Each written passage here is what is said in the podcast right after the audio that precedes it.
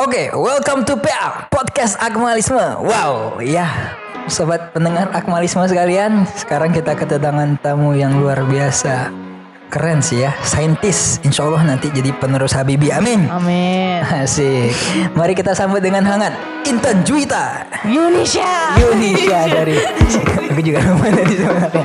Oke, gimana Intan? Sehat ya Tan ya? Sehat. Eh Intan makasih banget udah datang ya. Welcome banget ya di podcast Akmalisme ya, gitu ya. Iya. Eh, awalnya gimana nih? Ketika diundang di podcast buat podcast rasanya gimana Tan?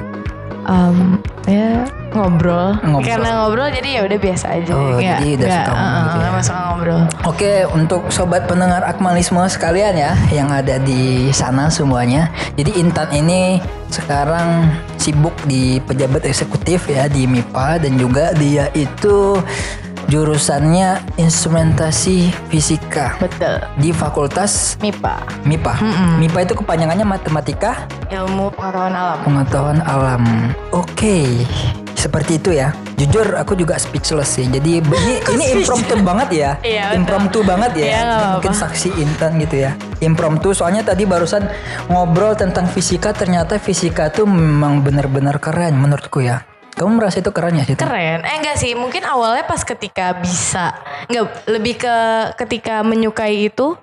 eh, sukanya itu tuh waktu SMP karena guru sih. Waktu itu dia Pak lupa lagi namanya. Depannya N pokoknya Pak. Killer pasti. Pokoknya, eh, dia dia tuh disukai sama sama- sama anak-anak. Oh. Terus dia eh, dia tuh main basket, hitung-hitungannya tuh biar selalu masuk. Dia tuh menggunakan hitung-hitungan fisika. Anjir, jadi main basket hitung-hitungan gitu. Terus ini gerak parabola, berapa? gerak parabola. Jadi biar selalu masuk dan gak ngenain ringnya. Jadi tuh masuknya sem- Semprot gitu ya? Iya. Itu diajarin sudutnya berapa segala macam. Sedetail itu? Jadi itu yang membuat dia tertarik buat fisika. Terus akhirnya belajar. Terus habis itu SMP ada waktu itu kan dari kelas eh, ditawarin yang mau ikut OSN siapa gitu-gitu. Iseng lah ikutan. Eh lolos sampai 10 besar tingkat sekolah. Dan Terus- dibimbing sama bapak Iya guru betul. basket itu. Dia kayak seneng akhirnya gitu. Oke, berarti guru itu sangat mempengaruhi Tan, Betul, ya. itu itu orang yang sangat mem- mempengaruhi. Bener banget. Mungkin sobat pendengar sekalian yang punya adik benar-benar nyari guru ya. Iya, betul. Bukan mencari guru, cuman cuman kadang memang guru tuh membuat eh, nge-influence muridnya tuh jadi mimpi terkadang kayak gitu. Betul. Ketika gurunya suka olahraga, ya saya pengen jadi pemain olahraga. Kadang gitu Iya, gitu. benar. Ketika guru pintar matematika ya kepengen jadi ahli matematika kebanyakan Iya. kan gitu. Keren-keren sih. Tapi ke kuliah di fisika pusing nggak sih Dan? Soalnya ini kan salah satu jujur ya. Aku dulu belajar cuma sekali sih selama enam tahun itu cuma belajar dua kali atau sekali dua kali lah belajar fisika dan itu pusing banget, susah banget gitu loh ya. Tapi kamu pusing gak sih belajar itu? Kalau dibilang pusing sih enggak, soalnya itu relate sama kehidupan. Dan mungkin karena suka dengan apa ya kayak penasaran kenapa misalkan kan biasanya orang-orang tuh mempertanyakan ngapain sih dihitung jarak antar mobil segala macam Yes, Kadang- JKW, JKW. Iya kadang tuh ada fungsinya aja gitu loh ketika kita mau nyalip dan segala macam macam tuh jarak aman tuh berapa sih segala macam gitu-gitunya biar kita menyamai gitu-gitunya kayak gitu itu orang tuh biasanya nggak mikir ke situ padahal fungsinya tuh buat itu tuh bisa Benar. Tapi aku secara tidak langsung, secara tidak sadar aku juga peduli akan hal itu. Iya. Ketika aku motong atau ketika aku belok, dia punya kecepatan, aku Iya, punya bener kecepatan. kan? Iya kan? Ada fungsi- Secara tidak sadar bakal kayak gitu. Dan- Cuman ya skeptis aja orang bilang kalau itu buat apa sih dihitung padahal ada gunanya kalau misalkan yang depan 40 kita 20 cari kita nyalip dia itu biar kalau tau nggak sama kan kita harus mempercepat berapa Iya, kita harus lagi, naikin kecepatannya gitu, lagi. ha-ha. Benar sekali itu keren banget sih Bang fisika ya. Tapi ini true story aja sih ya, true story aja. Kamu masuk fisika seneng, senang kalau fisikanya senang seneng. Mm-mm. Instrumentasinya itu agak unexpected unexpected. ya. Karena dia- karena nggak tahu awalnya. bener-bener uh, mungkin taunya mama tuh bilang instrumen tuh paling dibutuhin sekarang ntar cari tahu aja isinya apa yang, yang penting ada fisikanya kan Uh, aku nanya ke mama terus bilang iya ada fisikanya kok Oke, maka dari itu kawan-kawan sekalian, judul podcast kita pada kesempatan kali ini adalah Instrumentasi fisika adalah masa depan Indonesia. Wow, tepuk tangan dulu, tepuk tangan. Bentar, bentar, ada tepuk tangan nih. Mana klan? Ah, tepuk tangan. Apresiasi. Jadi sebenarnya gini Tan, ini kalau boleh tahu nih teman-temanmu seangkatan berapa total semuanya? sekarang tuh pokoknya Di dari instrumentasi 50 fisika. 50 orang doang ya? ya dari 50 sisa tinggal 30-an 30 orang doang. Tinggal 30. 20 ya ke mana Tan?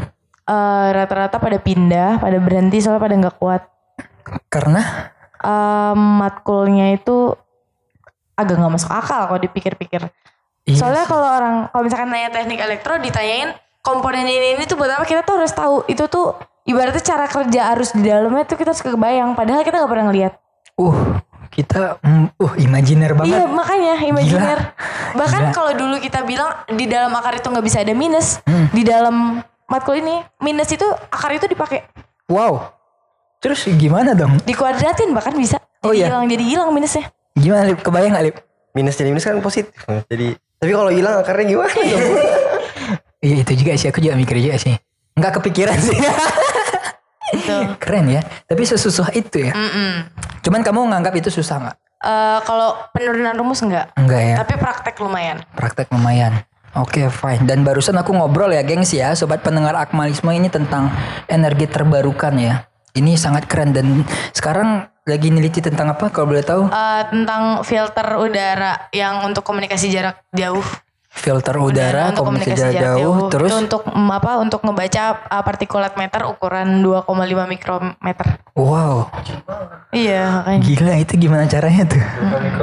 Dua kali mikrometer. Iya makanya pengambilan datanya itu harus berkali-kali. Berarti kamu bisa lihat virus corona dong. Hmm, juga Kan tuh. kecil, kan? Aduh kecil. Iya nggak, banget. bisa bisa bisa kecil banget Kecil ya.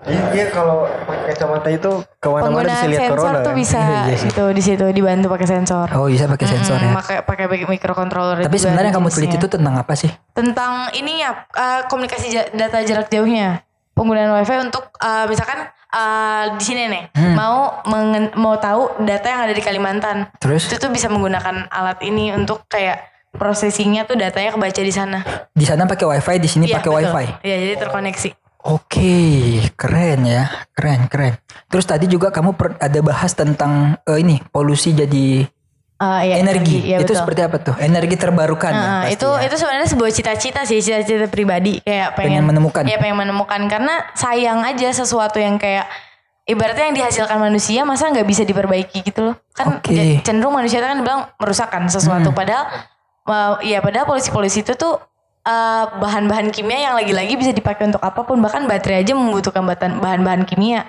yang itu sisa-sisa pembakaran itu tuh bisa dipakai lagi cuman cara orang untuk mengembalikan dia ke bentuk yang semula itu orang belum menemukan Belum gitu. menemukan Iya, caranya. gitu. Mm-mm. Wow, dan kamu ingin jadi ambil pengen bagian itu di sana. pengen pengen banget Wow, kamu dari kecil dikasih makan apa, kamu dari kecil makan apa tan kalau suka dikasih makan ikan sih Oh ikan kan. ya, makanya pintar lip. Minum Scott Emulsion Scott Emulsion. minyak ikan Minyak ikan, iya ya. Oke. Tapi dulu kamu dari kecil kebiasaanmu seperti apa sih? Tan? Kok oh bisa? suka baca ensiklopedia emang Ensiklopedia. Kamu pernah gak kepikiran aneh gitu ketika kecil? oh yang mungkin yang paling aneh dan orang kaget kalau diomongin hal yang pengen kan dulu tuh waktu kecil suka nyoba-nyoba ngeliat dokter tuh jadi gimana tapi nggak pernah tertarik jadi dokter sekali mau jadi dokter tuh pengen jadi dokter hewan terus tapi nggak boleh Oh, nggak boleh gitu itu- ya? mm, terus habis itu eh, yang tertarik selanjutnya tuh pengen jadi penemu soalnya ke apa ya ngelihat dulu kan sempet tuh yang awal-awal WWF muncul di Hmm. TV tuh apa tentang penebangan hutan terus sampah-sampah itu tuh ngebuat hewan-hewan pada mati gitu segala macam terus mikir kenapa sih orang tuh nggak mikir ngebuat cerobong asap Hmm. atau cerobong di lapisan ozon tuh biar nyedot lapisan Oh, nyedot yang, yang- yang kotor, lapisan kotor. terus dibuang keluar biar biar bersih lagi buminya terus kayak nggak pernah terjawab pertanyaan itu sampai sekarang Tapi kamu dari kecil udah berpikir kayak gitu? Iya, soalnya penasaran aja kenapa orang gak kepikiran itu ya. Padahal itu kan yang paling dan semua orang tuh bilang di luar angkasa tuh ruang hampa, nggak ada apa-apa. Ya udah terus kenapa gak dibuang keluar? Ini kan gak ada kehidupan.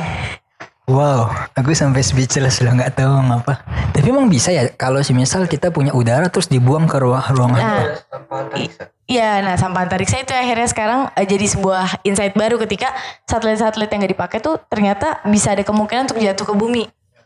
Itu yang bisa jadi panas terus orang bisa mati kapan pun. Jadi ini bisa siang-siang ini tiba-tiba ntar mata apa ada yang jatuh. Dikira kita kira meteor padahal itu tuh satelit yang udah nggak pakai. Oh, jadi sampah. Heeh. Hmm. Sekarang tuh ada studinya gimana caranya untuk membuang sampah-sampah itu. Kayak gitu. Oke.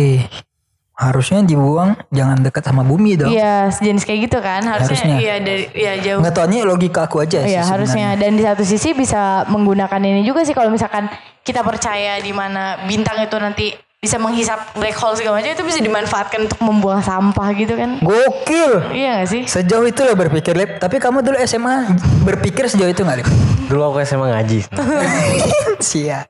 Sia Pak Ustadz. Iya sih black hole itu kan gak pernah tahu ada Nggak pernah ujungnya tahu. kan. Yes. Mm, itu kenapa nggak dimanfaatkan itu untuk Kamu belajar gak sih bumi sama black hole jauh jaraknya jauh jauh? cuma ya jauh banget cuman di satu sisi ketika kan katanya sampai itu sudah berputar kan Iya. nah di yang satu-satu itu berputar apa mendekati medan magnetnya jadi yang orbit jadi akhirnya yang lainnya itu ya artinya kalau misalkan kita bisa memindahkan sama-sama itu ke planet yang lain yang memiliki medan magnet juga dan mendekati dari black hole-nya itu tuh bisa Iya bisa membantu. Heeh, iya, benar. Mengakselerasi Iya. untuk sampai ke black Bahkan hole. planet Anjay. Jupiter aja tuh dia punya lapisan sulfat di atas uh, lapisan ozonnya yang yang menyebabkan tuh as- apa asam kan asam itu kan bisa ng- ngancurin sampah. Sampah, Kenapa oh nggak iya. di ke situ biar hilang sampahnya kan itu kayak Wow. Iya sih.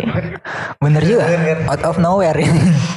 Serius ini keren banget sih. Aku speechless nggak tahu mau ngapa gengs ya. Bener banget soalnya eh, ketika aku ngobrol sama Intan keren banget gitu. Apalagi tadi mikir polusi bisa jadikan energi. Energi yang bisa jadikan polusi jadikan energi energi apa aja Tan yang yang kamu pikirkan? Eh, sisa eh, Kira-kira. eh, yang paling mungkin tuh aku eh, yang selalu bikin kesel kan orang kalau bakar sampah pagi-pagi ya. Iya. Ya oh sisa itu tuh ngeselin tuh. itu tuh kenapa nggak bisa dikumpulin terus itu dijadiin sebuah energi lagi gitu loh yang kayak gitu-gitu yang kayak Wow. bahan-bahannya entah karena di kertas itu pasti ada bahan-bahan kimia Iya, pasti. dan yang pasti ada kertas yang dibakar kenapa enggak yang sisa pembakaran itu kita pakai untuk bahan yang lain lagi entah Oke. jadi apa jadi apa itu cuman kayak orang tuh nggak pernah lebih tepatnya karena kosnya sih lagi-lagi yang soal kos uh, untuk pembuatannya itu pembuatan kan sekarang tuh lagi tren tuh yang kertas yang kertas daur ulang itu aja kan harganya Daur lebih mahal kertas, daripada yes. itu nah itu mungkin standarisasi harga sih yang jadi ma- apa jadi masalah sekarang Kos, ah, ini ini aku belajar nih. Kalau masalah kos nih aku belajar. Ah, iya, Kalau gitu. masalah kos, kenapa kos? Kenapa orang kena ini menurutku ya? Kenapa Indonesia nggak maju? Karena eh, untuk meneliti hal tersebut, Indonesia nggak mau mengeluarkan uang banyak untuk meneliti hal-hal tersebut. betul Ini aku karena bukan prioritas Yes, bukan prioritas. Mungkin kayak salah satu kemarin ya di prioritas eh, program Jokowi di paruh kedua ini, di periode kedua ini kan dia eh, salah satunya ya masalah penerbangan kan udah nggak di- ya udah nggak jadi prioritas lagi kan. Karena ya tau lah kondisi Indonesia sekarang seperti apa gitu ya. Mungkin kebijakannya seperti Iya, itu, betul. Eh, ekonomik politiknya seperti itu. Cuman menurutku sebenarnya ini Indonesia gitu loh. Ini masa depan. Cuman kita masih belum belum belum punya fokusan dan niat Yes, untuk ke sana gitu benar kan sekali. Dan jujur ya orang-orang ke sini cuma sedikit. Contohnya cuma ada 30 orang ya. Mm, Dan itu yang belajar instrumentasi fisika di Indonesia ada berapa universitas sekolah? cuma ada tiga Tiga. Itu di mana aja tuh? di UGM sama ITS UGM, ITS sama UB satu Iya. lagi. Wow. Wow. Kamu dulu masuk UB lewat jalur? Ah, mandiri yang ini. So- Mandiri? Yang ini aja yang bayar, ah, yang bayar, iya yang bayarin mama papa, tapi yang daftarin juga mama. Yang daftar juga mama. Soalnya dulu pengennya bukan di sini gitu kayak Pengennya awalnya di mana di tapi? kampus di Bandung. Oh, Gitu. jelas. Awalnya kamu tapi cita-cita awalnya pengen kuliah di mana? Ya pengennya emang di apa ke arah lingkungan sih. Arah lingkungan. Iya, ke arah teknik lingkungan. Hmm. Iya, itu FTSL Iya. di di TB. Jadi Tapi di UB ada loh. Teknik lingkungan. nggak nggak pernah pengen di UB sebenarnya. Agak sad Ya ini gitu true story Iya, sih, true iya, story sih. Jadi kebanyakan orang bilang memang UB ini kayak ya lelucon-lelucon di Instagram lah ya. Iya. Pengen Ujung-ujungnya UB. Iya, Ujung-ujungnya UB. Gokil. Lip, lip. Sama ya. Kamu awalnya apa, Lip? Kan mau UI. UI cuman bukan rezeki kan. Oh, bukan rezeki. Ini orang-orang bersyukur, Ustadz soalnya kan, bersyukur. subhanallah. Eh, masuk UB. Oke oke menarik menarik menarik. Selain yang kamu pikirkan selain eh, polusi jadi energi apalagi nih yang kira-kira Indonesia butuhkan itu gitu. Ini contoh energi terbarukan. Aku juga kemarin magang di di Indonesia Power ya di PLN. Sekarang lagi menggencarkan atau memfokuskan eh, bagaimana Nuklir caranya. ya? Enggak enggak enggak. Teknologi enggak, nuklir, bukan? Iya, iya nuklir salah satunya gitu. Cuman gimana caranya memasifkan atau eh, lebih memprioritaskan kerjasama dengan eh, perusahaan-perusahaan eh, downstream yang yang lebih ke arah energi terbarukan. Contoh kayak panas bumi, Iya, iya. gas, eh gas juga kan? Maya gas juga. Gas juga. Jadi sekarang batu bara dan lain sebagainya itu Di di nomor dua ini. di ibaratnya. nomor dua kan. Jadi kemarin tuh aku banyak nganalisis kontrak kerjasama, analisis manajemen keuangan yang lebih ke arah gas dan juga panas bumi. Yang batu bara dan lain sebagainya itu jadi prioritas kedua Hmm. kemarin seperti itu. Maka dia bilang ini Indonesia banget nih. Nice, gitu sih paling. Ya soalnya kayak emang terlalu banyak kita tuh kayak nggak bisa ngelola sesuatu yang udah dihasilkan gitu gak sih kita tuh Yes. kayak apa ya sampah-sampah aja itu tuh padahal tuh bisa jadi sebuah pokoknya apa ya jadi tuh dosen dosenku tuh pernah ngomong eh, kita tuh harus nyari gimana caranya benda-benda yang kalian pegang ini kalau udah nggak kepake tuh bisa kalian pakai lagi itu tuh kayak itu alat yang ingin Brainstorming berpikir Iya, di kelas ah, kayak, kayak gitu, gitu, ya. Oke, I see. Keren sih. Kayak gitu ya gengs ya belajar instrumentasi fisika. Dosen pun ngajar di kelas bagaimana caranya kita bisa ngerubah apa pun jadi energi. Hmm, betul Gitu ya. Seramah lingkungan Mm, itu betul. Oke, I see.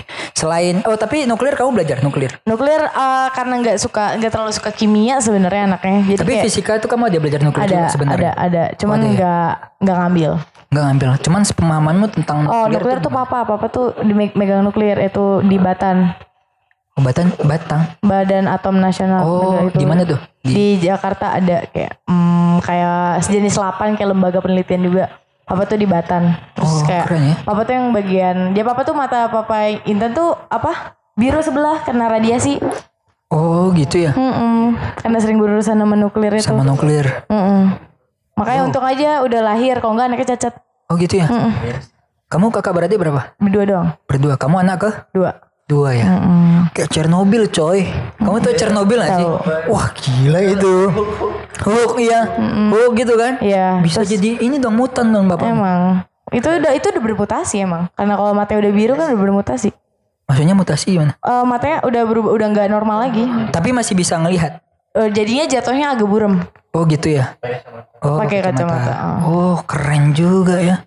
Tapi itulah resiko pekerjaan Betul. nyatanya. Tapi kamu nggak nggak nggak kepengen ke sana tapi kan. Eh, pengennya ke lapan, pengennya ke arah yang dirgantara emang kayak aeronautika yang kayak jenis-jenis Iya itu tuh, itu keren. Soalnya kemarin aku in- apa ya tes kerja dan itu bahas hal-hal seperti itu. Oh hal iya, udah dibahas di pekerjaan. Hmm, Ah, menarik cuman, juga. mm, padahal udah tahu. keren juga gimmicknya ya. Ya cuman, cuman lebih bahas ke arah marketingnya. Soalnya kan penerbangan sekarang marketingnya bisa dikatakan kurang baik ya. Kita lihat Garuda Iya, sekarang seperti apa. Salah satunya gitu. Jadi marketing penerbangan sekarang lagi jatuh-jatuhnya. Makanya lagi digencar-gencarkannya nih. eh cara memasifkan lagi eh, penerbangan industri penerbangan di Indonesia ini seperti apa in case-nya seperti itu kemarin tapi keren sih tapi kamu nanti ketika lulus eh, lulus dari instrumentasi fisika kepengennya pasti nanti ke dirgantara Iya betul. Ujungnya pengen ke sana karena pengen lebih ke kayak tadi yang ngomongin soal lapan. Orang tuh nggak tahu lapan itu apa padahal itu sebuah badan yang mirip banget sama NASA, cuman bedanya yang ngelola tuh bodoh.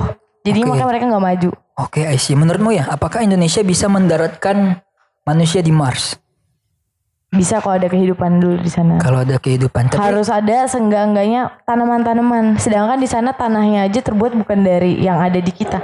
oh gitu Mm, jadi tanaman yang ditemuin aja tuh belum bisa ada tanaman yang bisa bertahan di sana. oke Jadi nggak bisa mem- mulai kehidupan. oke kalau ada kehidupan mungkin bisa ya Bisa. wow tapi menurutmu Indonesia bisa nggak cuma menerbangkan orang ke Mars cuma cuma ini doang untuk eh, wisata tamasya Bisa tapi Mars mungkin setelah lembaga-lembaga penerbangan itu sendiri tahu apa yang ingin mereka terbangkan, apa yang mereka bawa. Iya Tan. Tadi kan kita ngomong tentang manusia ke Mars asalkan ada yang dibawa dan jelas gitu ya mau ngapain di sana. Menurutmu kalau Indonesia kan punya lapan ya. Lapan itu apa kalau boleh tahu? Lembaga Antariksa. antariksa penerbangan Penerbangan nasional. nasional. Oke. Menurutmu lapan ini punya punya ini nggak? Punya punya masa depan nggak sih untuk Indonesia? Sebenarnya punya. Punya. Cuman uh, lagi-lagi orang yang di dalamnya itu harus bisa nerima insight baru.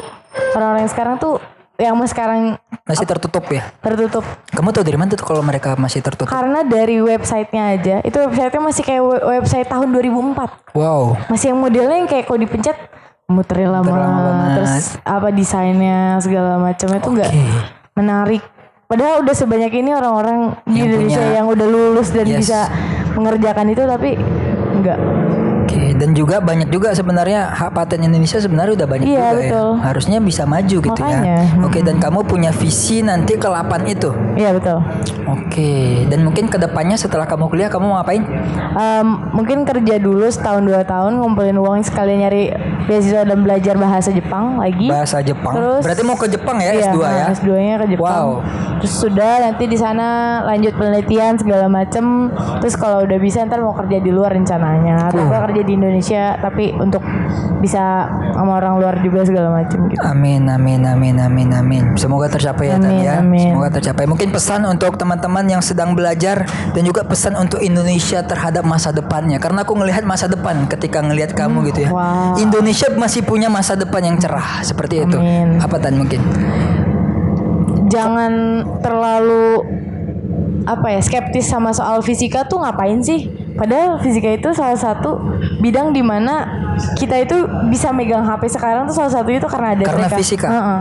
Karena mereka memikirkan gimana cara kita bisa berkomunikasi sama orang tanpa harus ketemu. Gimana kita bisa komunikasi sama orang cuman cukup lewat lewat teks dan ngirim sinyal Oke. dan diterima. Itu kan Oke. orang-orang yang lagi-lagi ngelihatnya dari ilmu fisikanya dan orang-orang cenderung menilai buat apa sih kita ngitung jarak ini itu biar kita gak kecelakaan. Tapi Hmm. orang-orang tuh merasa itu sia-sia padahal tuh nggak ada yang sia-sia. Tidak ada yang sia-sia dalam hidup gitu ya. Dan hal yang kecil pun menurut aku ya hal yang kecil pun bisa menjadi besar kalau kita bisa tahu Iya. hal kecil itu bisa menjadi besar. Betul. Itulah fisika Hmm, mungkin itu, ya. Oke, makasih banyak Intan udah datang ya. Semoga bermanfaat dan semoga cita-cita Intan tercapai. Amin. Dan sobat pendengar juga yang ada ke- keinginan mungkin ya Intan ya dari ekonomi pindah ke fisika ya silakan gitu ya. Nggak tahu jadi apa tuh di fisika gitu ya. Soalnya anak ekonomi ini memang eh, gitulah ya tanya. Kita beda kuliah kita. Kuliah kita itu kelas ngopi, mall, kebanyakan kita gitu. Kalau kamu kuliahmu gimana tuh modelannya? Eh, lebih ke kelas, ke lab, pasti ya. ya terus udah udah terus pulang ngomongin matkul lagi. Oh gitu Ini ya. Kita soalnya karena matkul itu kalau dikerjain sendiri mungkin bisa nggak lulus kali ya. Bisa nggak lulus? Hmm, Cuman susah. kalau nilai susah ya, Ngam- nyariin nilai susah nggak di sana? Susah karena dosennya cenderung kayak ya kan program itu dinilai bagus atau enggak kalau jalan. Kalau nggak jalan ya udah gagal. Hmm, oke satu cita-cita yang membuat yang yang bahasanya kalau semisal itu tercapai kamu merasa puas. Satu cita-citamu. Mungkin ini aneh tapi pengen punya, pengen punya hutan lindung Punya hutan lindung. buat Wow, hewan-hewan. hutan lindung. Padahal Emang hutan keren lindung topis banget sih cuman itu sebuah cita-cita dari. Yes, keren-keren. Semoga nanti tercapai. Tapi ada kok. Ini siapa tuh? Eh, iya baru-baru ini ada informasi katanya orang beli tanah tuh per meter berapa berapa tiba-tiba Iya. terkumpul ntar dia jadi hutan. jadi hutan Sedikit. sendiri. Jadi privatisasi. Iya, betul. Jadi privatisasi. Jadi hutan diprivatkan sama beberapa orang yang punya. Cuman itu digunakan untuk kepentingan bersama. Hmm, itu ada sih. Ya semoga tercapai ya Tan ya. Dan semoga kamu bisa eh, memberikan untuk Indonesia. Yang penting jangan lupa Indonesia sih pesanku ya sebagai Hmm. eh, mahasiswa yang sudah lulus seperti itu. Aduh, gila terkejut aku. Ya makasih banyak Intan, makasih banget teman-teman yang sudah dengarkan sampai menit segini. Semoga bermanfaat dan kita semuanya terinspirasi oleh sosok Intan di sini. Amin. Amin. Gila bijak banget gak sih? Mungkin pesan dari aku terakhir untuk teman-teman, em, Intan ini adalah salah satu sosok yang menarik buat aku karena dia dari kecil aja sudah bisa berpikir aneh gitu ya. Dan besar ya punya kayak gini hasilnya gitu kan. Tapi kamu bersyukur ya. Punya, jadi orang aneh bersyukur Iya, ya, ya. bersyukur. Bersyukur ya. Masuk instrumen tuh bersyukur karena di satu sisi oh ternyata ini media dari Tuhan untuk bisa mengembangkan diri untuk menemukan sesuatu gitu. Makin aneh lagi.